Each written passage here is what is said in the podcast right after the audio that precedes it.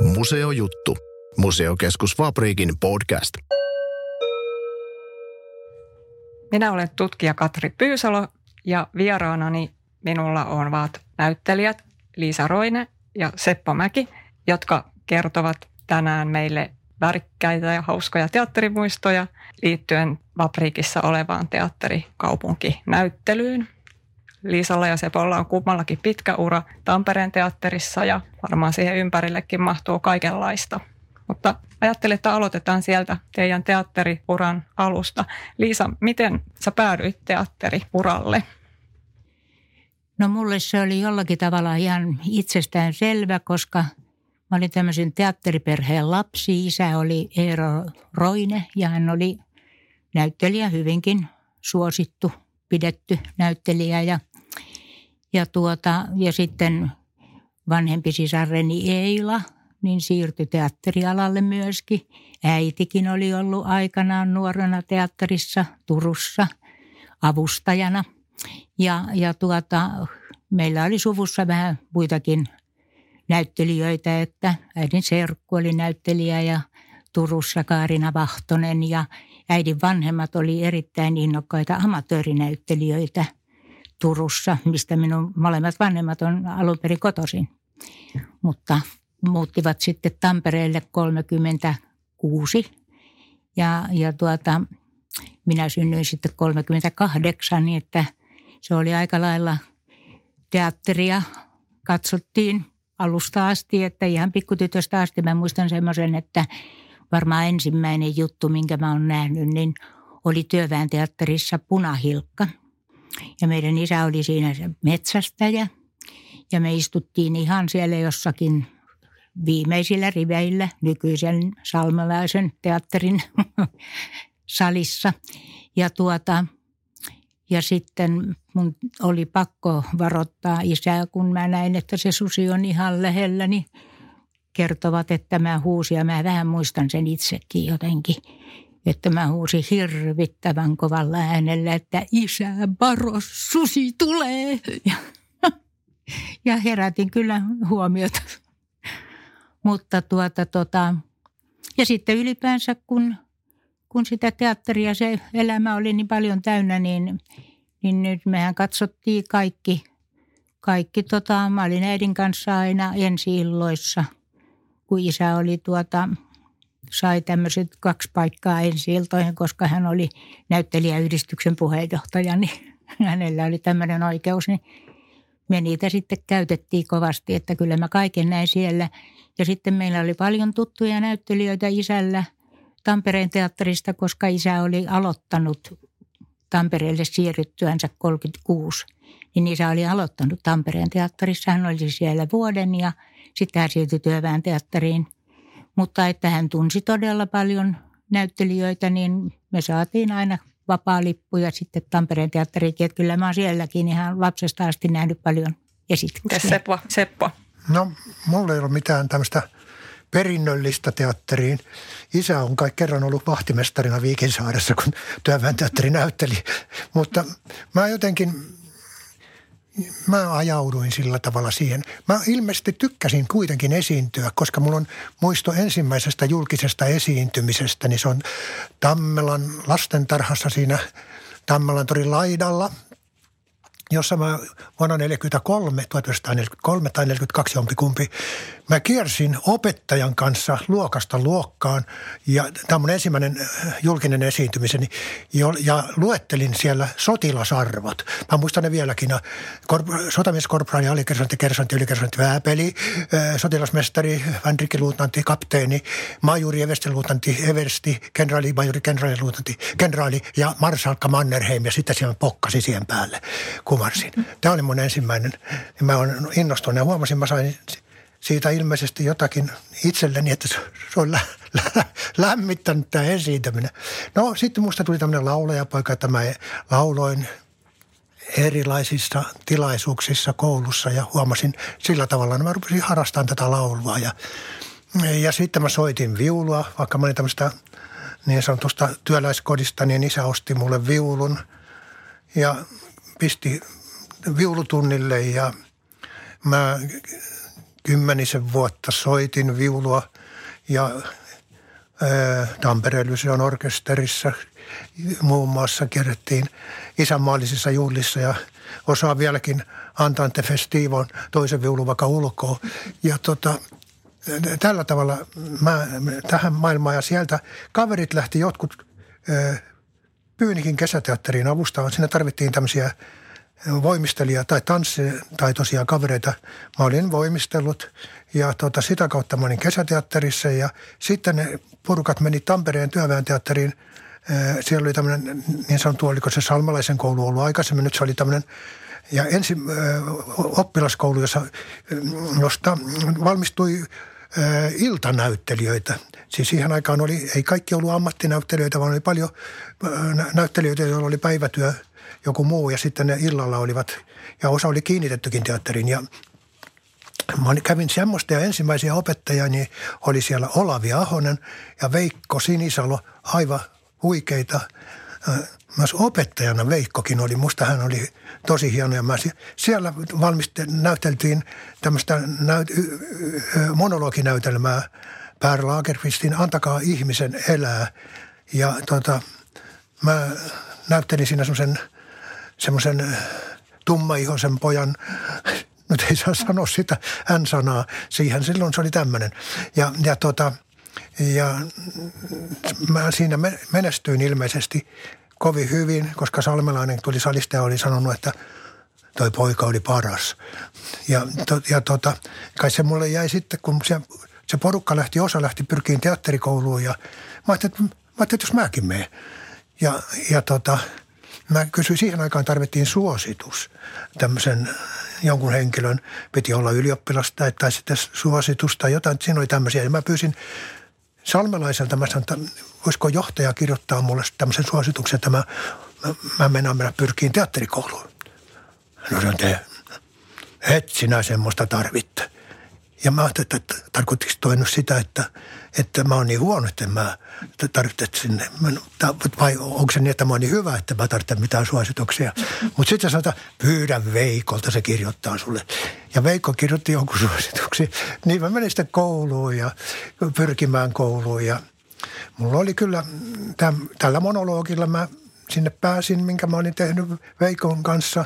Muuten Veikko Sinisalo on itse mennyt tällä samalla monologilla kouluun. Ja tässä oli vielä tämmöinenkin. No sitten ne kysyi multa, että onko teillä jotain muuta.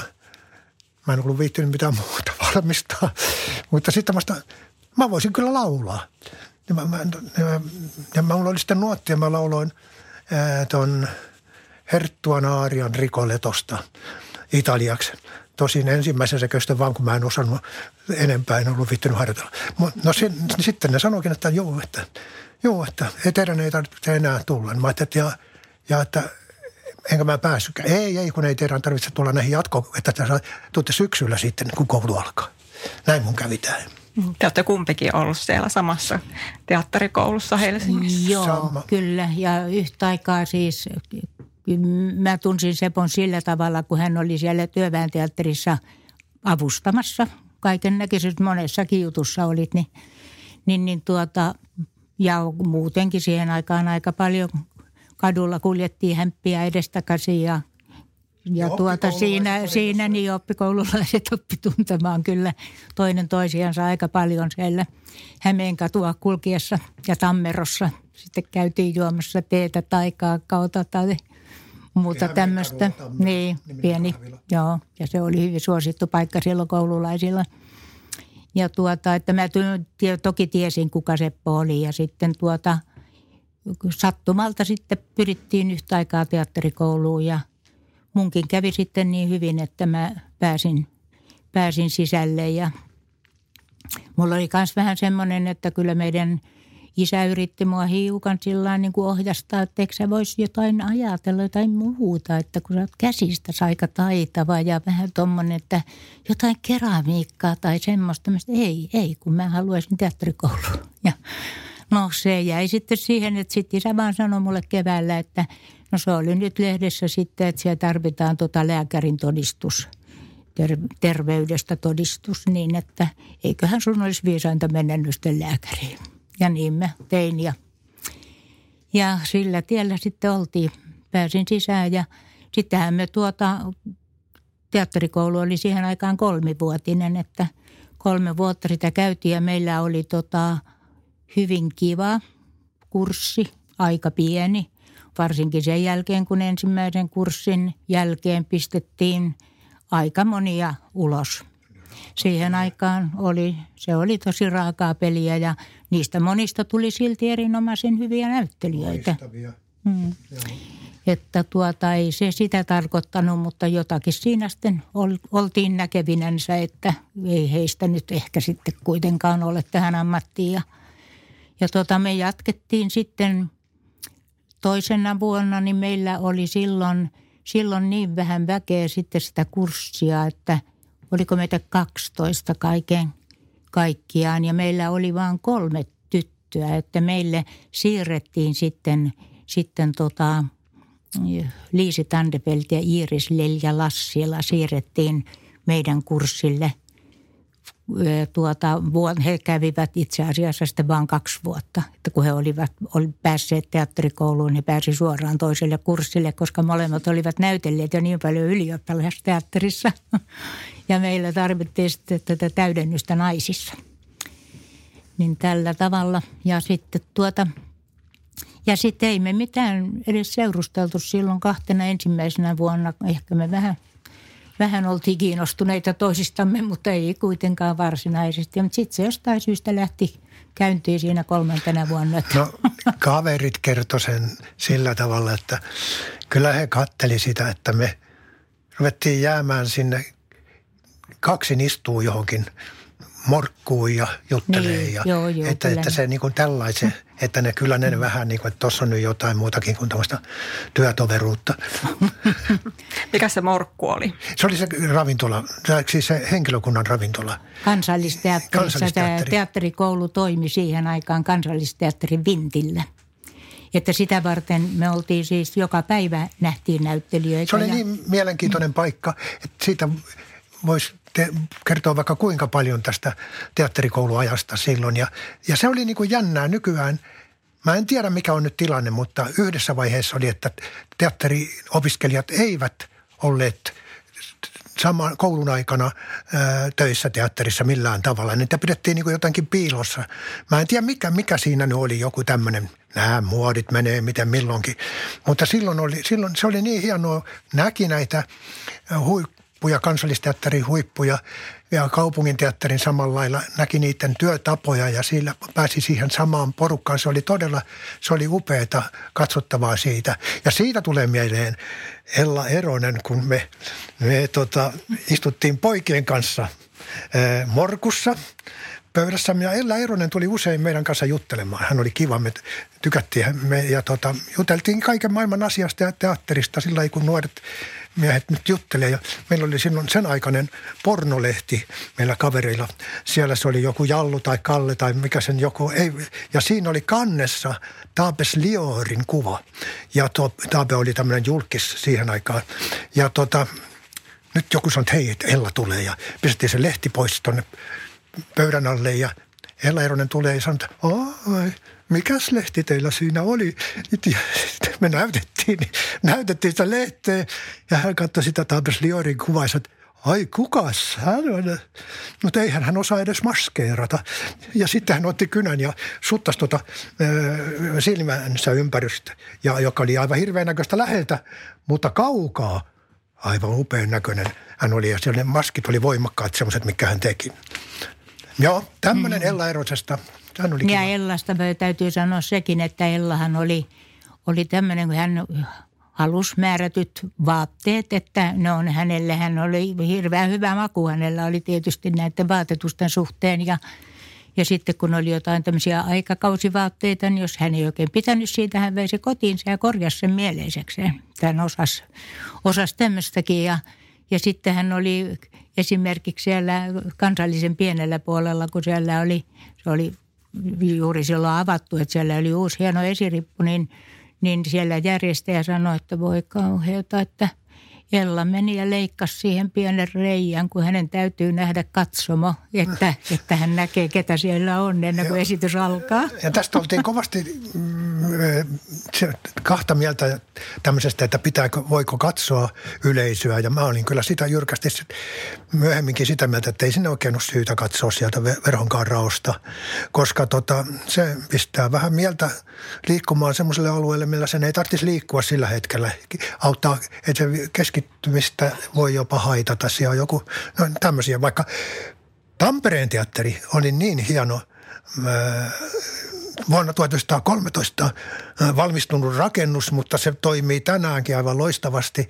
Ja siinä se suhde yleisön ja näyttelijän suhde on niin, se on niin ideaali, se on niin huippu, niin siinä kyllä näkee jonkun ihmisen joskus, joka on ihan vahinkokin, että tämmöisen ihmisen näkee, että näkee siinä ja tunnistaa tai jotain. Sitä ei yleensä ei katso, näyttelijä ei se voi katsoa sinne, mutta joskus se kerta kaikkiaan tulee siitä joku. Mutta semmoinen mulla on kanssa, kun mulla on tuossa etuhampaiden välissä semmoinen aika suuri rako. Ja mulla oli, se oli muuten vielä Karamatsomin veljekset, jossa mulla oli semmoinen monologi siinä alussa, näyttämän alussa voimakas monologi.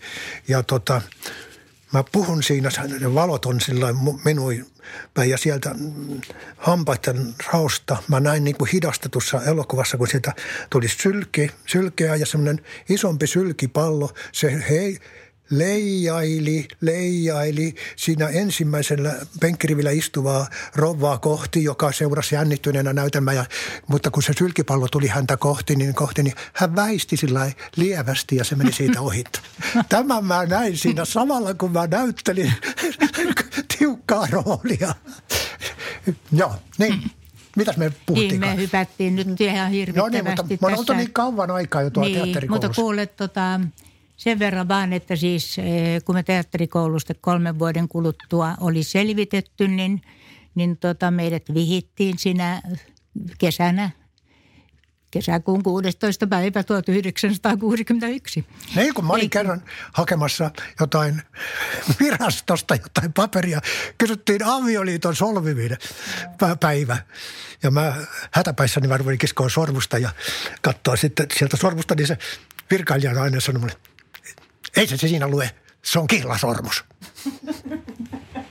Sanoinko mä 16, se oli 11 kesäkuuta. Sä olisit tarvinnut sen sormus. Joo, mä olisin tarvinnut. Ei, kyllä mä se muistin, se oli täyly, vaan joku hama. Ja ja niin, että sitten me oltiin saatu siis keväällä silloin, kun valmistuttiin, niin erilaisia tarjouksia, kysymyksiä, että mihin teatteriin mahdollisesti voisi päästä. Ja mä olisin kyllä sitten päässyt ilmeisesti Helsinkiinkin, ja Seppokin kävi sitten hätäpäissään siinä koittamassa, että pääsisikö hän oopperaan. Kerroppas se. No joo. Ja mä meninkin sitten koelauluun oopperaan. Se oli järjestetty oikein, eihän se mun idea ollut, vaan se oli mun laulunopettajani koulusta. Joo. Ja mä lauloin taas tämän Herttuan Arian. Ja Syrin Salkevits säästi maailmaa hienosti. Ja siellä istui näitä suuruuksia Veikko Tyrveinen, jota mä ihailin. Ja se oli niin fiksu, kun mä tulin sieltä. Sanoin, että se meni kuule hienosti. Ja niin poispäin. Ja sen jälkeen Alfors Almi, joka oli johtaja, niin oopperajohtaja sanoi, että me tarjotaan sulle sopimus kuoroon. Ja kuoroon mä jähmetyin. Niin se sanoi, että, niin, mutta että me koulutetaan sut ja sä tulet heti nyt saamaan jo rooleja. Että mä tiedän, tai siis hän puhui kirjakieltä, minä tiedän, minkälaisen palkan sinä saat Kotkassa, että sinä tulet saamaan enemmän kuin tämä, että mietit tätä. No niin, mä menin sitten kotiin ja sanoin Liisalle, että mitä me tehdään nyt. Ja sitten me vähän siinä miettii, että Liisa päätti, että me mennään Kotkaan. Niin, itse asiassa me oltiin jo luvattu mennä Kotkaan, että se oli vähän niin kuin semmoinenkin juttu. Niin. Ja varsinkin kun mä näin Sepon naamasta, että hän ajatteli, että kuoroon. Minähän olen solisti aineesta, kuinka minä kuoroon. Mutta että näin me sitten joka tapauksessa päätimme mennä Kotkaan ja se oli hyvä päätös. Kuinka kauan te olitte sitten Kotkassa? 2 vuotta. Sitten meidän Rauli Lehtonen pyysi Tampereelle, kun hän siirtyi Tampereen teatterijohtajaksi. Ja sitten meitä tietysti tämä Tampere veti puoleensa, kun molempien suvut ja vanhemmat ja perheet ja kaikki tämmöiset oli Tampereella, niin ajateltiin, että on sekin kiva. Vaikka kyllä me siellä Kotkassakin tykättiin kyllä olla. Mitkä roolit on jäänyt mieleen sieltä uran alkuajoilta esimerkiksi Tampereen teatterista?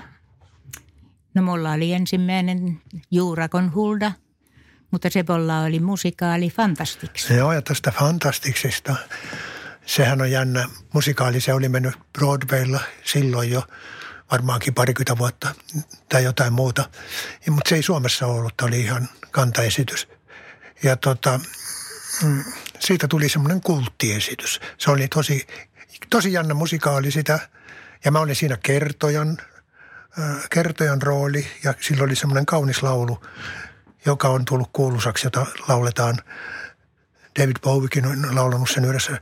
Se on tämmöinen, muistatko syyskuun, tuon kultaisen syyskuun, jo kauan sitten menneen vuoden, muistatko syyskuun, tuon kultaisen, ja niin poispäin. Se on tämä oli se yksi laulu siitä, joka jäi. Ja se meni, harvinaista kyllä se meni monta vuotta, 2 vuotta ainakin vain. Mm. En mä usko, että se meni niin kamalan kauan. Kato, meillähän tuli sitten jo West Side Story. Niin oli, joo. Se tuli jo ensimmäisenä ja se oli vuonna kevätkaudella. Suomalainen kantaesitys taisi olla lähes eurooppalainenkin. Ja niin, kyllä. Siitä tuli tämmöinen menestys ja me kävimme vierailemassa muun muassa Viinissä sillä musikaalilla. Se oli aikamoinen tapahtuma. Ja meillä alkoi olemaan musikaaleja Tampereen teatterissa. Boyfriend, sä olit siinä. Joo. Liisa. Mutta Liisa näytteli heti kärkeensä kaikkia, urallansa heti kärkeensä tämmöisiä klassikoita. Niin. Kyllä. Goethen Faustin Margaretta. Romeo ja Julia. Niin. Mäkin pääsin kerran samaan näytelmään sun kanssa siinä. Mä en sankariksi pääsen, mutta mä pääsin sankarin kaveriksi. Niin. Ja se mä olin, ja niin jopa siis jo Seppo näytteli monennäköisiä hassunkurisia niin kuin kattokassisen ja tämmöisiä satunäytelmissä. Ja meidän pikkupoikamme Aleksi silloin, hän jostain syystä oli nyt vähän pahalla tuulella. Hän oli kyllä aika paljon nähnyt teatterissa kaiken näköistä, niin hän sanoi silloin, että Sepolle, että teatterissakin niin sä oot aina joku kummallinen. Tapani Perttu on aina sankari, mutta sä oot joku kummallinen. No joo, mutta kattokassisesta mulla on semmoinen muistikuva, että se oli jännä. Mä lensin sillä. Tekniikka oli aika alkeellista ja mulla oli laskuvarjovaljaat ja siihen pianolanka siis samanlainen. Ja se oli kiinnitetty semmoiseen näyttämön ylittemenevään, millä verhoja nostettiin ja laskettiin tämmöiseen. Ja 2 kaveria köydestä nosti mut ja sitten mä lensin ja potkuri. Se oli siitä huolimatta, se oli semmoista tekniikkaa, että Esko Roineen poika sanoi, että Seppo, se lentää oikeesti. Ja se teki tämmöisen teatterion, vaikka se tekniikka olisi avutontakin, se tekee aina se on se illuusio, joka siinä on ja kaikki tämä. Ei se semmoista hemmetin suurta koneistoa vaadi, mikä nykyään on. Kyllä se lensi aika hyvin. Se tuli, sä kaarsit vähän sillain niin kuin etukatsomon päälle sitä varten. Se Sami sitä edestä huusi, että hyvä Seppo, hyvä kattokassinen, se lentää oikeasti. Mutta sitten siinä 20 vuotta myöhemmin noin lavastamon pojat sanoivat, että nyt me voidaan kertoa sulle jo tämä juttu, että silloin me ponnistettiin sitä, eli pistettiin sinne painoa vähän lisää, mun painoni ja vähän lisää painoa ja vedettiin, niin se tuli alas, että rojahti, meni vaijeri poikki. Ja mä ihmettelinkin, kun se oli laitettu 2 vaijeria oli silloin, kun mä lensin kerran. Ja mä lensin semmoisten terävien puiden päällä, että siinä olisi käynyt huonosti todella, jos mä olisin pudonnut siitä alas. Mutta tämä meni onnellisesti. Ne todella kokeili, ne oli varmaan ruvennut epänä, että Juman kautta, että kestääkö tämä. Niin. No, joo. Se kattokastisesta. Joo, kyllä. Ja, mutta että kyllähän sä näyttelit hyvin vakavia draamoja myöskin. Siis itse asiassa mun täytyy sanoa, että Tampereen teatteri silloin, joka teki paljon musikaaleja. Meillä oli hirveän hyvät valmiudet siihen, hyviä laulavia näyttelijöitä paljon. Ja Rauli Lehtonen oli pätevä etsimään joka puolelta hyviä uusia musikaaleja, mutta siitä huolimatta niiden musikaalien lisäksi mehän tehtiin koko ajan ihan vakavaa draamaa ja kevyitä komedioita, boulevardikomedioita. Siihenkin meillä oli valmiuksia henkilökunnassa, että siellä oli monia oikein onnellisessa onnekkaita esityksiä. Ja kun näyttelijät uskoisivat sen, että himphampu kehittää näyttelijää. Se on ihan varma. Että eikä se aina ole himphampua kauhan lyön, niin se ihan kivoja näytelmiäkin. On ja... Oliko silloin muita kuin tai päänäyttämä, niin kuin muita pienempiä näyttämöitä? Oli pikkuteatteri.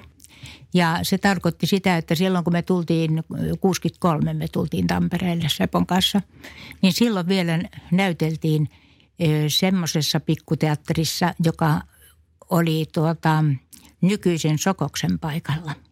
Se oli niin sanottu Pullaheliinin talo ja siihen oli Eero V. Kosteikko aikanaan muutamia vuosia aikaisemmin perustanut pienen tämmöisen kamariteatterin, tämmöisen pikkuteatterin. Mutta että kun se tuli sitten vähän vaikeaksi hänen sitä ylläpitää, että se ei menestynyt ihan tarpeeksi hyvin, niin Tampereen teatteri otti sen haltuunsa. Ja niin tavallaan niin osti sen häneltä sitten. Ja siellä näyteltiin muutama vuosi, mutta me ei ehditty näytellä siellä kun se ensimmäinen kausi. Sitten seuraavana vuonna jo Tampereen teatterin yhteyteen rakennettiin pikkuteatteri, muutettiin tiloja vähän. Se oli sillä paikalla, missä nyt on valmis, tämä ravintola Kivi. Niin se on, siinä oli, joka oli myöskin hieno, mutta tämä oli siis niin todella jännä ja siinä oli semmoinen atmosfääri tässä ensimmäisessä pikkuteatterissa. Niin.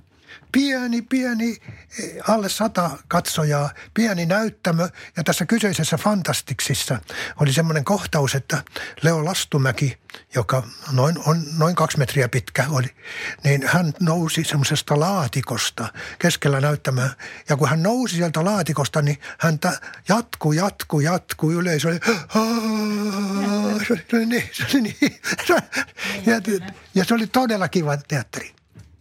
Joo, se oli, mutta niinhän oli tämä pikkuteatteri, joka tuli Tampereen teatteriyhteyteen, että siellä me ollaan suurin osa semmoisista hyvin menestyvistä boulevardinäytelmistä tehty sinne pikkutilaan. Ja tehtiin sinne myöskin Agatha Christien toi hiirenloukku, joka meni monta vuotta. Sitä välillä siirrettiin isolle puolelle, kun se oli samassa talossa, että kulissit kannettiin vaan toiselle näyttämölle. Ja se meni 3 vuotta kaikkiaan hiirenloukku. Se oli suuri menestys. Ja siellä esitettiin sellaisia näytelmiä, joita ei ehkä olisi pystytty isolla puolella näyttelemäänkään, joita voitiin ottaa. Ja kaikkia moderneja semmoisia, jotka ei nyt ollut tarkoitettukaan, kuin että se on määrätylle yleisölle, mutta että kun kaikille täytyy niin kuin tehdä tarjota. Per Kynttö esitettiin siellä. Joo. Monta muuta. Kyllä. Se oli tosi kiva paikka. Semmoinen tästä tuli mieleen, kun puhuittekin siitä, että lapsiakin oli. Että miten ihmeessä tämä arki järjestyi näyttelijän 2 näyttelijää perheessä ja lapset. Kyllä siinä määrättyjä vaikeuksia olikin, että meillä nyt oli se ihmeellinen onni, että meillä oli molempien äidit Tampereella. Että me saatiin useimmiten apua sitten heiltä, kun nimittäin meillähän oli silloin, siihen aikaan oli myös systeemi, että oli näitä tämmöisiä useimmiten maalta tulleita nuoria tyttöjä, jotka eivät menneet minnekään opiskelemaan vielä, mutta halusivat tehdä vähän niin kuin töitä, saada vähän rahaa.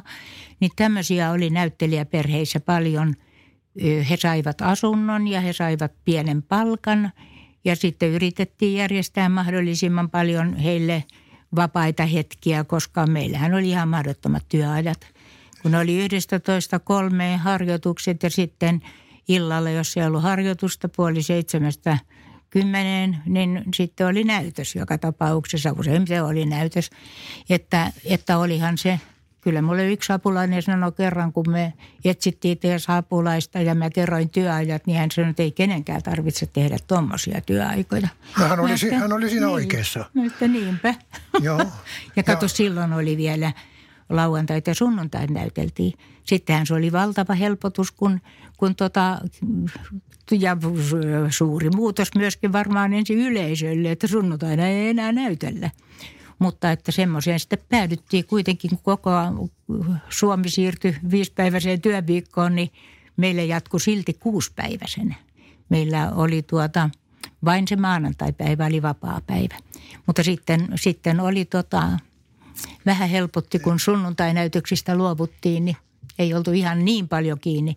Mutta meilläkin oli yksi semmoinen vuosi, että meillä oli 7 eri apulaista syksystä kevääseen. Kun ne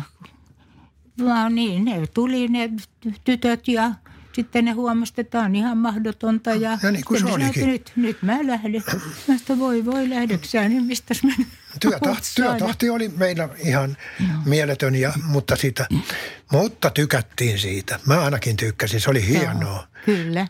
Ja näytöksiä oli todella paljon. Niin ja sitten vielä tehtiin telkkaria ja oopperaa ja vähän filmiäkin aina joskus. Joo, kaikkea tämmöistä. Niin mä oon ollut tämmöinen oikein osallistuva isä ilmeisesti, koska mä oon kysynyt lapsilta kerran, että milläs luokalla te taas oottekaan. No, joo. Mun täytyy sanoa, että tämä ei koskenut perheen äitiä. Mä tiesin kyllä huolellisesti. Mä jopa nousin joka aamu keittämään heille puurot ja muut tämmöiset. Että joo. Vaikka oli kuinka myöhään valvonut, niin mä olin enemmän viihteellinen isä. Joo, hän oli viihteellisempi. Minkälaisia kommelluksia tai sattumuksia sieltä näyttämältä on jäänyt mieleen, mitkä ei ehkä ole mennyt ihan niin putkeen? No semmoisia, Sepolla on ainakin joitakin tämmöisiä väärinkäsityksiä näytöesityksen kulun suhteen, että mä muistan kerran me näyteltiin semmoista kun hellekesä, mä olin Frenkkelissä. Älä sano nimiä. Jaa, ehkä mä en sano. Ne. No joka tapauksessa mulla oli näytös Frenkkelissä ja Sepolla oli menossa piukat paikat, mutta hänen mielestään se ei mennyt sinä päivänä. Ja en mä kiinnittänyt siihen sen enempää huomiota, kun näitä oli, että useampia näytelmiä saattoi piukkojen paikkojen yhteydessä olla. Frenkkelissä oli niin kuin vaihtui näytelmät, kun piukat paikat meni hyvin usein isolla puolella. 5 vuoden ajan. Niin, 5 vuoden ajan. Ja ja sitten mä kattelin siellä Frenkkelissä sitä listaa ja mutta hyvät ihmiset, Seppohan sanoi, että hän menee Työväen teatterin ensi-iltaan, että sillähän on piukat paikat tänään. Ja sitten mä hirveällä kyydillä puhelimeen, että Seppo, mutta ei Seppo ollut enää kotona, hän oli mennyt jo Työväen teatteriin. Mutta sut saatiin sieltä kiinni. Ei ollut esitys alkanut vielä ja mä sain sinne viestitettyä sitten, tai järjestäjä, joka sen teki, teatterijärjestäjä, että Seppo Mäki, että kun näette hänen ilmestyvän, niin sanokaa hänelle, että soittaa heti teatterille. Ja niin Seppo sitten ehti tähän piukkoihin paikkoihin, hän sai viestin sinne ja tuli kovalla vauhdilla ja... Mutta siis tämmöisiä on tapahtunut monia muitakin. Niin. Tämä oli se, kun mä menin katsomaan äitiä, joka asui tämmöisessä hoitokodissa ja se oli vähän väärä. Silloin jo se oli vähän väärä hetki. Siellä meni Kaunit ja rohkeat ja hän oli siihen niin kuin seurasi sitä sen verran, että mä menin sinne äidin sängylle ja nukahdin siihen tietysti. Ja sitten äiti sanoi, että tuli herättää mua ja sanoi, että Tampereen teatterista soitetaan. Sitten sieltä tuli hetken päästä Liisa tuli puhelimeen ja sanoi, että nyt täältä puuttuu yksi näyttelijä tästä näytöksestä. Hän on Helsingissä eikä pääse. Oli saanut sen juuri tietää, että näytöksen piti alkaa ja häntä ei ollut siellä paikalla, eikä hän hätääntyi tämä näyttelijä kovasti siitä ja niin poispäin, mutta ei voitu mitään enää, niin Liisa soitti sitten. Mä sanoin, no mitä tarkoitatko sä, että mun pitäisi tulla sinne? No sitten juu, sun täytyisi näytellä nyt tarpeistohoitaja tähtihetki, että voitko lähteä heti. Ja joo, sanoi Seppo. Joo, ja siellä oli kaikki vaatteet valmiina ja mä hyppäsin vaatteisiin ja näyttämä oli kunnossa ja kaikki hienosti. Ja mulla oli ensimmäinen repliikki, että yleisölle, joka on odottanut siellä, jolle on ilmoitettu, että tämä siirtyy tämmöisen, esitys siirtyy tämmöisen asian takia, niin ne istuu siellä odottavana salissa. Ja mun ensimmäinen repliikki on, että mitä te täällä teette, ei tänään ole esitystä. Esitys on peruutettu, teatteri on suljettu. Ja mutta yleisö otti sen hienosti vastaan. Ne suorastaan kannatteli koko esityksen ajan. Mutta tämä, kun sä kerroit tästä mun seikkailusta, niin mä lähdin ajamaan autolla niin paljon, kun mä kerkisin, pystyin ja tulin, ja unohdin sen, että esilippu on auki ja juoksin siitä näyttämön poikki ja yleisöhän näki heti, että kuka sieltä on myöhästynyt. Kun Anja Räsänen oli nimittäin yhtä aikaa juuri puhumassa yleisölle, että kun yksi näyttelijä on nyt erehtynyt tästä näytöksestä, mutta hänet on saatu kiinni ja hän tulee kyllä ihan kohta, että odottakaa vähän aikaa. Ja samalla mä ilmestyin, karvalakki päässä juoksin siitä näyttämään ohi, huomasin yleisön ja kumarsin ja jatkoin matkaan. Valtavat aplodit, hän sai heti. Yleisö on varmaan tykännyt tällaisista. Joo. Ja pääasiassa, että esitystä ei peruttu. Se on monta kertaa, että se on niin kuin semmoisen, se on kaaliin lyöty näyttelijälle, että sitä ei voida peruuttaa. Siellä on yleisö on maksanut, ne on tullut kaukaa toiselta puolelta Suomea, jos sen nyt vaan jotenkin voidaan, niin se esitetään. Ja yleensä se niin tehtiinkin. Mä olen rooli kädessä näytellyt, kun mä olen 25 vuoden jälkeen mut on kysytty, että voisitko sä... Kuule, se oli Sirkusprinsessa. Eikä nimiä, niin. Mutta... No kyllä, nyt näytelmän saa mainita, hyvät ihmiset. Sirkusprinsessa se oli operetti, jota me oltiin muuten esitetty, se subretti parina esitettiin Kotkassa. Sepon kanssa Kotkassa tätä Sirkusprinsessaa. Ja siitä oli todella ihan 25, mutta ainakin 23 vuotta, kun Seppo oli näytellyt. Ja sitten tämä samainen subretti, tai buffo. Mies on buffo ja nainen on subretti tällä operettikielellä. Niin, Rauli Lehtonen soitti meille lauantai-aamuna ennen 9. Onko Seppo herännyt? Mä sitä, on se varmaan, että mitä sulla on asiaa. Sitä, kun yksi näyttelijä on sairastunut ja meillä on 2 loppuun myytyä Sirkusprinsessaa tänään. Että mä muistin, että Seppohan on näytellyt sitä, että tulisikohan Seppo paikkaamaan se. Mä sitä kuulla, siitä on aika paljon aikaa, mutta mä voin kysyä. 23 Seppo. 23. No niin. Sitten Seppo ilmestyy siihen, että mitä? Niin mä sanoin, että Rauli haluaa puhua sun kanssa. Ei sitten mennyt kauan, kun Seppo sanoi, että selvä, mä lähden heti. Ja niin hän lähti heti sinne. Se oli hiukan absurdia kuitenkin, mutta hänellä oli kaiken näköisiä muistilappuja, erilaisia tietysti siinä. Ja mutta sitten kun hänellä oli se ongelma, että hän sanoi, että eihän buffalla voi olla silmällä se. Ja että kun hän oli jo lukunäkö mennyt vähän semmoiseksi, että täytyy lukea. Sitten mä luken näitä lappuja, jos ne on kovin pienellä kirjoitettuja. Mutta se meni äärettömän onnekkaasti. Mäkin menin sitten, Seppo sanoi mulle päivällä, että et tule sinne sitten katsomaan, että mutta sitten hän oli jo, tämä meni hienosti. Marjut Sarjala oli sun vastanäyttelijäs ja sanoi, että Mallu näytteli kaikkia. Me tanssittiinkin yhdessä Mallu Veimoa. Että hän oli kaikissa tanssinumeroissakin. No, ei niin saisi tehdä.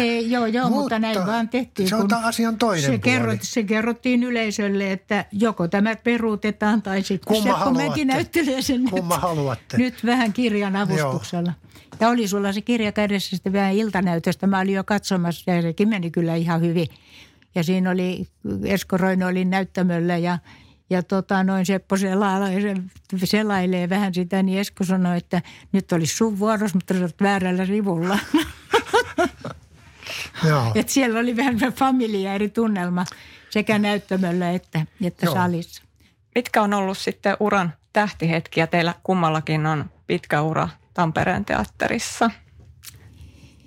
Ja sanoisinko mä nyt, että jollakin tavalla merkittäväksi mulle muodostui se Roomeon ja Julia. Että se nyt on yksi semmoinen ja sitten mä oon muutenkin niin paljon näytellyt noita klassikoita, Kirsikkapuiston, Rajenskajan ja monia muita. Ja sitten oikeastaan myöskin toi Leijona talvella siinä. Eleonora Akvitaanialainen, se oli mun viimeinen semmoinen suuri roolini Tampereen teatterissa. Mutta Sepollahan itse asiassa tähtihetkestä puhuen, niin varsinainen tähtihetki tuo tarpeistonhoitajan tähtihetki. No sitä mä esittelin myöskin eläkkeellä. Mä 10 vuotta sitä, se oli mulla ohjelmistossa. Mutta siis kun mä ajattelin oikeastaan, että mitä mä olen näytellyt, niin kun mä olen ollut tämmöisten koomisten roolien ja musikaaliroolien näyttelijä. Ja tähtihetkiä mä oon ollut joku Bertolt Brechtin ja Vailin ooppera Mahagonin kaupungin nousu ja tuho. Aivan uskomaton siis rooli, vaikea laulurooli, josta se oli mun yksi oikeastaan tähtihetki ja kovin aikaisessa vaiheessa. Sitten kun mä kävin sen katsomassa joskus montakymmentä vuotta sitten, niin siitä ensillasta yhden esityksen mä istuin salissa ja sanoin Liisalle, että tämä on niin jumalattoman vaikea ja mun tuli kurkku oikein kipeäksi, kun mä lauloin siinä mielessäni sitä. Että se oli näitä sitten. Muut sitten, että mä oon näytellyt Lokin, Koostian, Lokissa, todellisen valtionneuvos, mikä sen nimi nyt on. Ja sitten näitä rikoksen ja rangaistuksen, Raskolnikovin, sitten Karamazovien veljeksien, tämän murhaajan Smertjakovin. Siis aika synkeitä rooleja, hienoja rooleja. Nyt on teatterin kannalta todella haasteellinen syksy. Tuleeko teillä mieleen jotain muuta, ei nyt ehkä näin poikkeavaa, mutta muita poikkeavia aikoja teatteriuralla? No, onhan tämmöisiä tulipaloja esimerkiksi. Tapahtui pieni tulipalo, pikkuteatteri syttyi palamaan.